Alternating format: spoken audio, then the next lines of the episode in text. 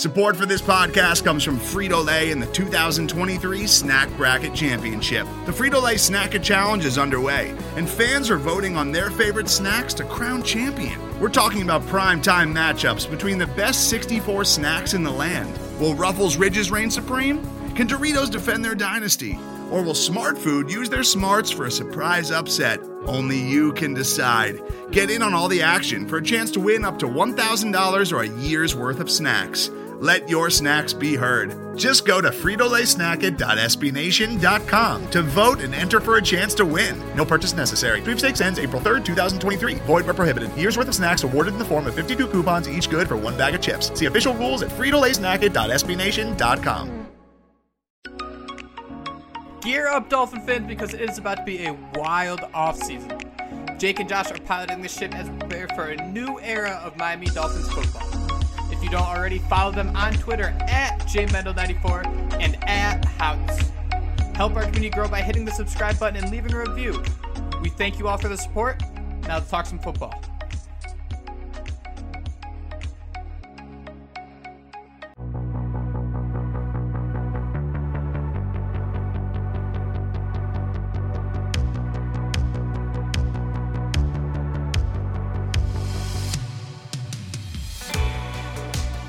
What's up, Dolphin fans? Welcome into another episode of SB Nation's Phinsider Radio, the Jake and Josh Show. We hope you enjoyed your weekend, but things are about to get real as we are anticipating the Miami Dolphins will have a new head coach with within the next, let's say, 72 hours or so. As you can imagine, we have lots to talk about, but first, let me welcome in the one, the only, the greatest co-host in the world, my partner, Jake Mendel. How's it going today, Jake?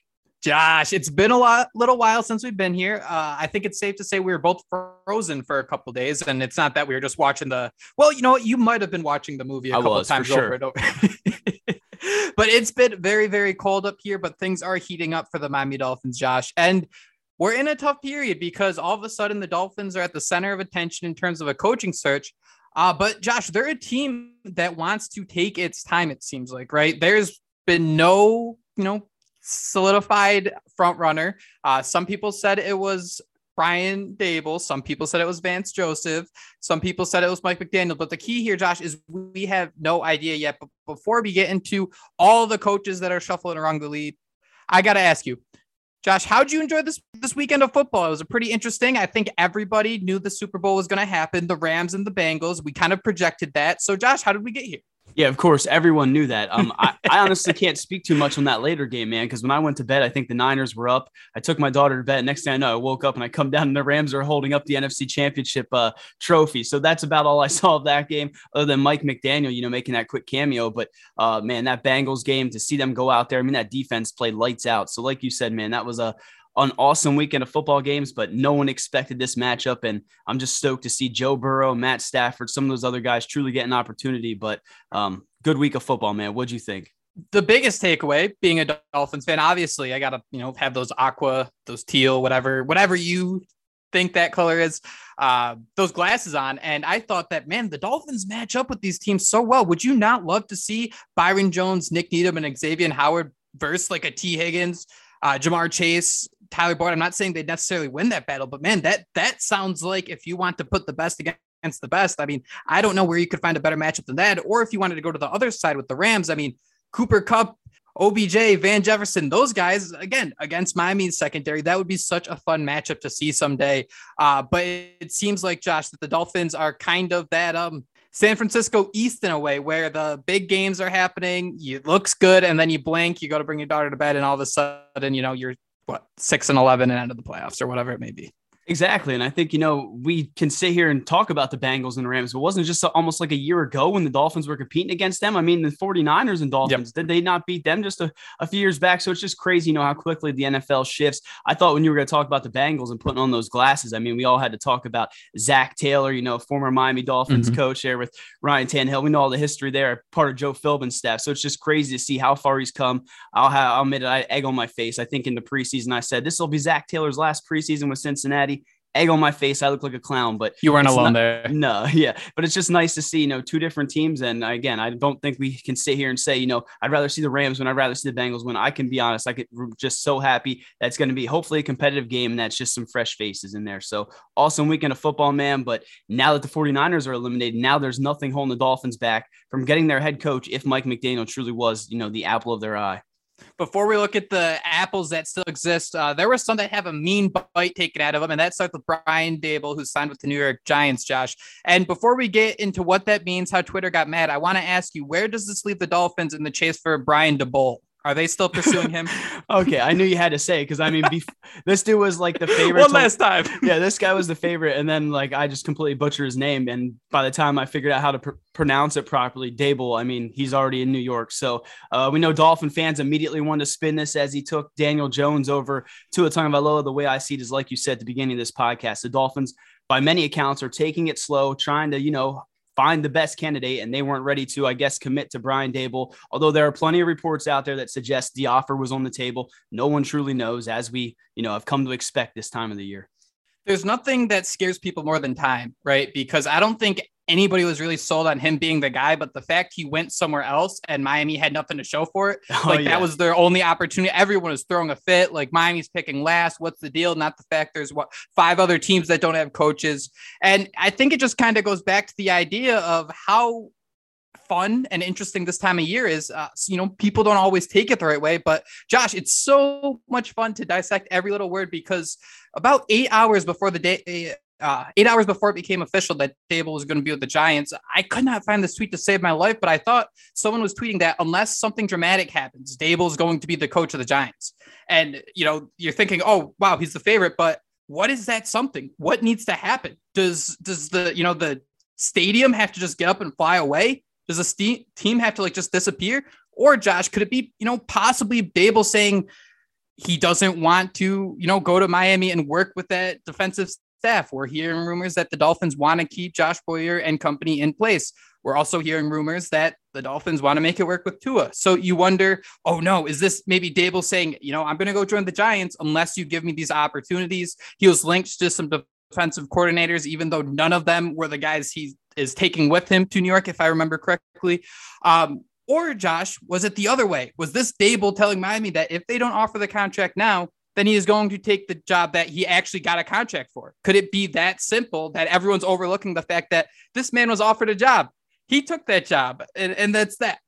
Yeah, and he didn't want to sit there and continue to be the Muppet or, you know, wait to see and be forced out of a head coach job this scenario. I mean, I don't know that anyone truly knows, but I do think it's very interesting, you know, that I think all along maybe the Dolphins were getting played a little bit here. You know, maybe he wanted that New York Giants job. I think as soon as Schoen, remember what what we call him? Big S, as soon as he got hired there. Big, I mean, everyone, S. everyone started to connect the dots to Daboll there in, in New York. And then I think Pat Leonard of the New York Daily News um, I think his tweets what everyone started to run with. You know, he's a real favorite there in Miami, wants to reunite, has no problem with the defensive staff in place.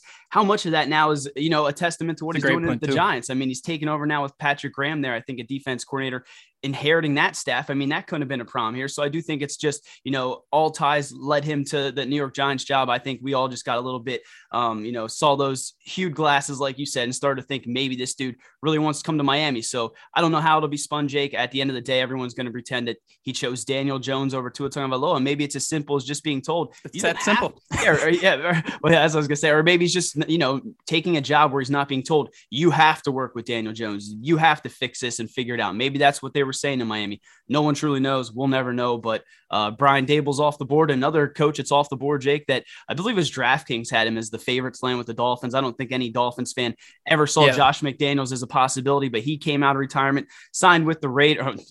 Out of retirement. I say that because he what was it the Colts that job that he took and then dipped on? I mean, uh, I think that this Josh McDaniels hype, you know, a couple years ago, he was that hot candidate, the guy that no one wanted to see leave New England. I could care less, man. I don't know how you feel about it, but I just had to make a joke. Everyone adds that S to the end of Mike McDaniel's name. Uh, this was not the Dolphins coach that's off the board, guys. This was Josh McDaniels, the offense coordinator, who again, over these last few years, in my opinion, has not been the same candidate that many once expected.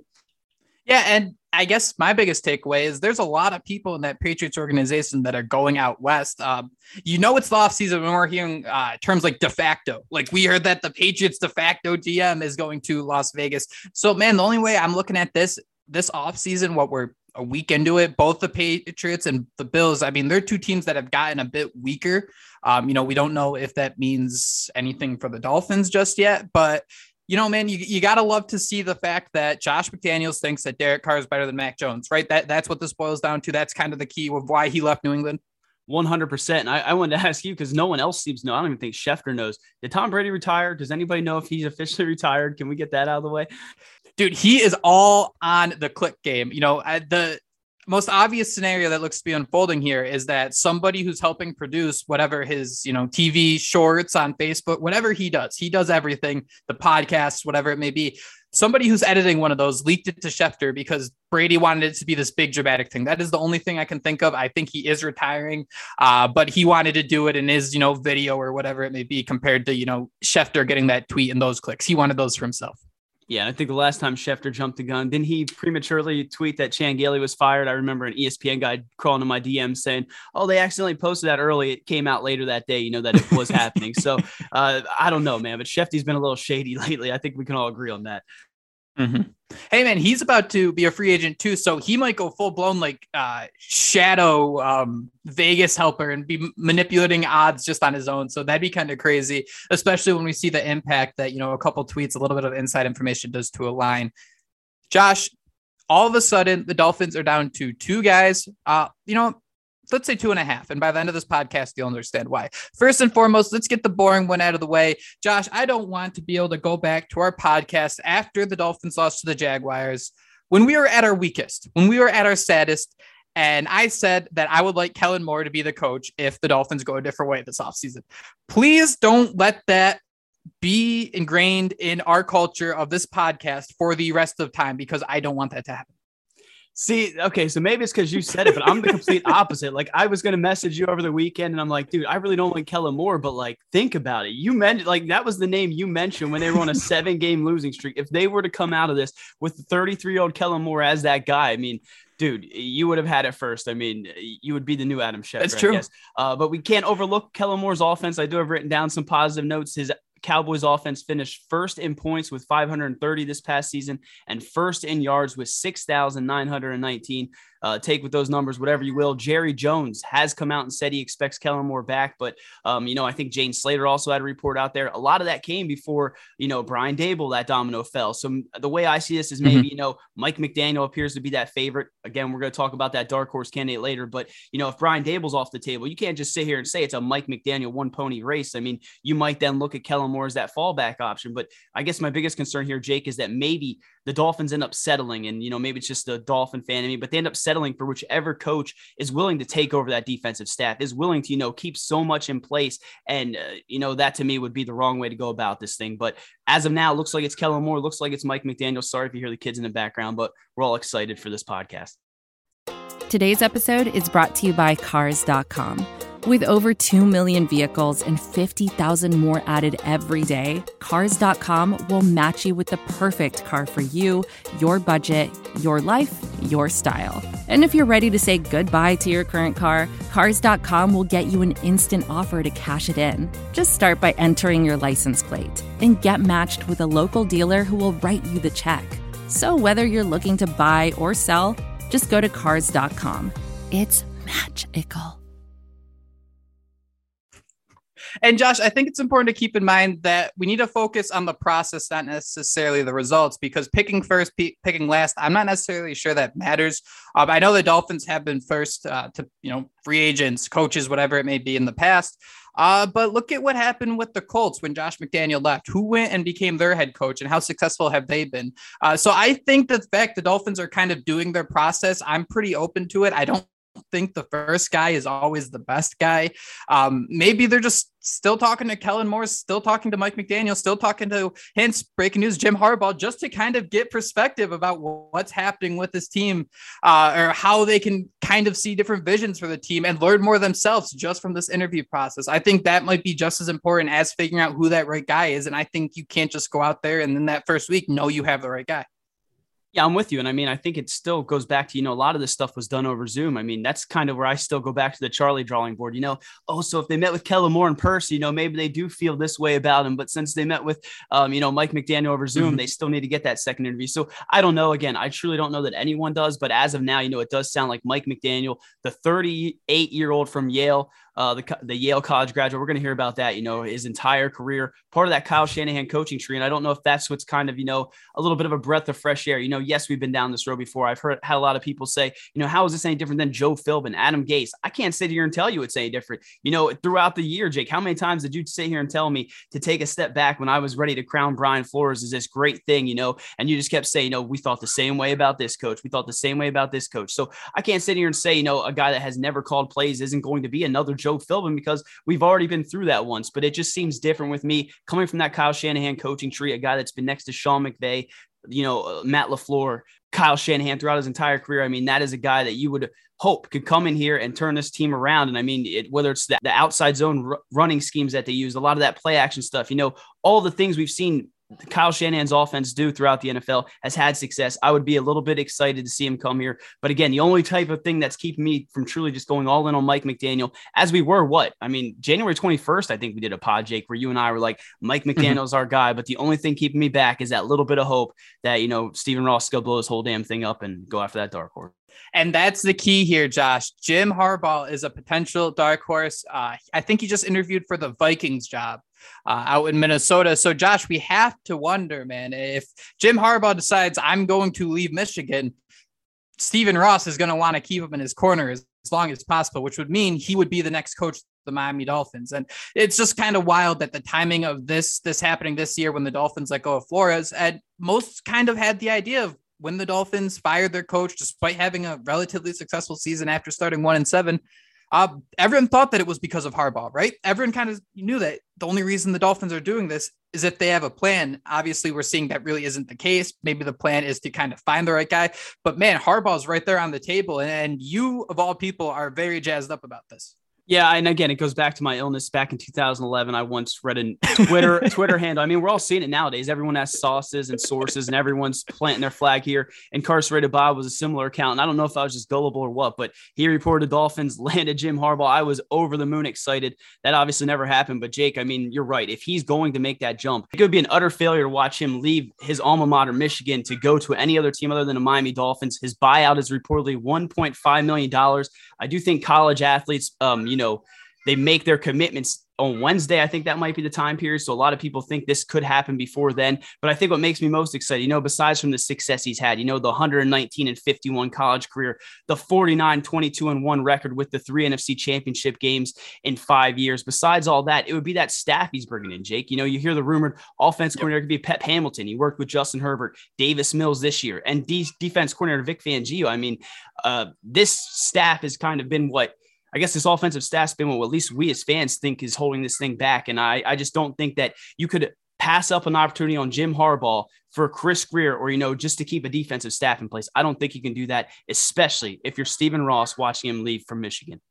As someone who's had so much success in their life, how would Stephen Ross deal with that? How would Stephen Ross kind of go to any sort of owners meeting if he he's probably spent so much money at Michigan, man, so so much money, and and to go to those owner meetings and you see Jim Harbaugh there in purple. I I you know I'm not completely sold on the Jim Harbaugh. I'm kind of starting to feel that Mike McDaniel, McLovin. Uh, I'm here for it, especially when you have those bumpers of that defensive staff kind of giving you that little bit of leeway to learn how to walk before you're running. Uh, but Stephen Ross might just see red in his eyes, man. It might just get to that point because I start to be a little concerned too by the fact that they didn't hire him in 2011. Like, isn't Ross supposed to be like the trump card of connections in this situation? And it just hasn't been that case yet. What's to make us believe that now is going to be any different? Yeah, good point. I mean, I, I understand a lot of the hesitation. I mean, I, how long throughout our you know fan fandom of being Dolphins fan have you know you heard about that czar coming in and giving them full control, and you know your mind just starts to race. You know, this is a terrible idea, but I, I guess what I would say is you know we've gone down this path of bringing in a coordinator, you know, mm-hmm. patching things. I mean, to me, again, I go back to our podcast. I would have I would have thrown Chris Grier overboard. That'd have been the first move I made. So maybe that's why I'm a little bit more okay with bringing in Harbaugh. But I, I don't know, man. Again, like you said, if he goes an owner meeting and you see Jim Harbaugh having success in Minnesota because again you sat on your ass and didn't make that call. I mean, that would be the ultimate gut punch. But then at the same time, you pass on Mike McDaniel, you know, the next Sean McVay, you're also going to feel that way. So I'm not envious of this decision. I just hope that this is a true, you know, process. And, you know, they're not going to jump at Mike McDaniel today. They'll feel things out. But however this ends, man, we know the Dolphins are going to make the wrong decision. One other name I need to throw out because before we came on here, Jake, Ian Rapoport said the Saints met with Doug Pederson. I mean, that was a name that we talked about on a previous podcast.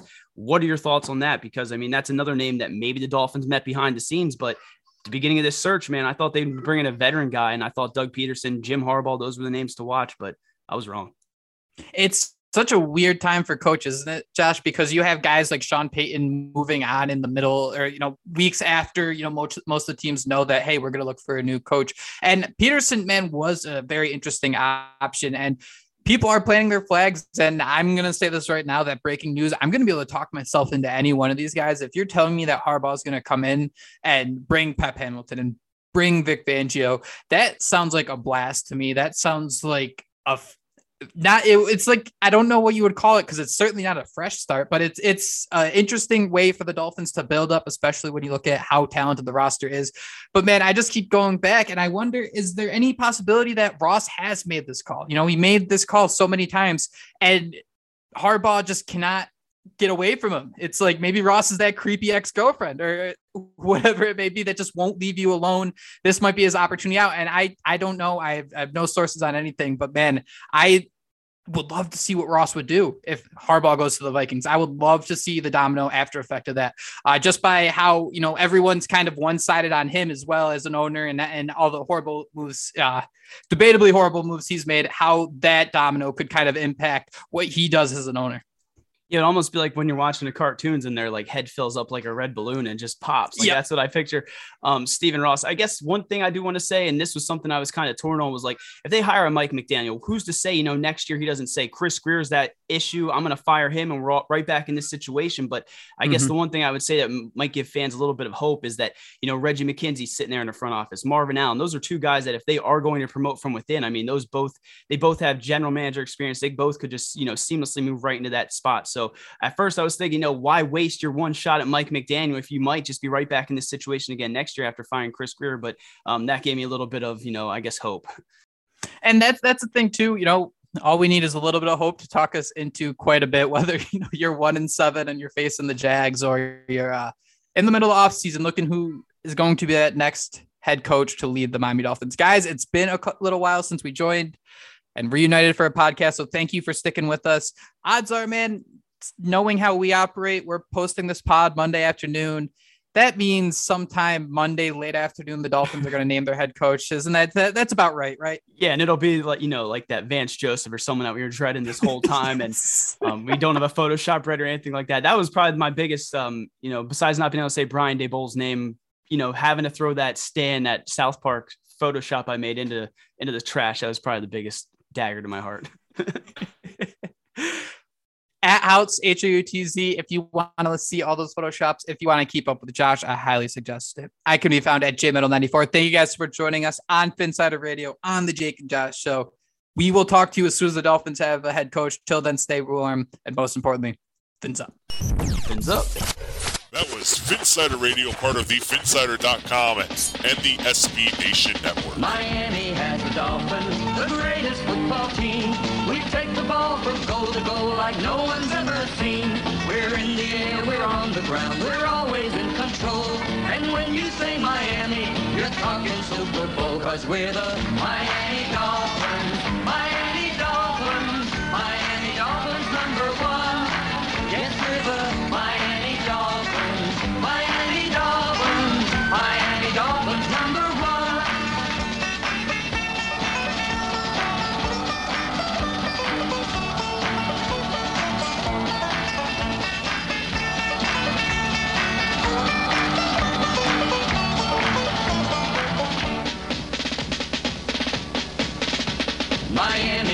The greatest football team.